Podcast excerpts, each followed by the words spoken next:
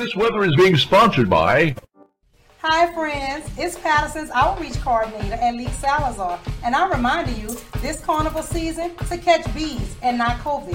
Please remember to mask up, get vaccinated, and even the booster. If you are feeling sick, please get tested. And if you are a higher risk of infection, please consider staying home. Please join our team, our crew, crew vaccination. Well, it looks like another partly to mostly cloudy, warm, and humid day here in the Crescent City and across southeast Louisiana. Temperatures once again this afternoon rising into the upper 70s to the low 80s. The winds are out of the southeast for the most part at about 10 to 15 miles per hour, so the humidity is not going anywhere. About a 20% chance of rainfall is in the forecast for today.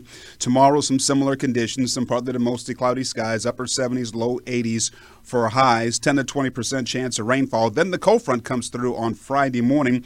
Then the temperatures will be dropping into the low to mid 60s for the most part in the afternoons. And for Saturday and Sunday, your highs will be pretty much in the 60s. From the WDSU Weather Center, this is WDSU meteorologist Damon Singleton.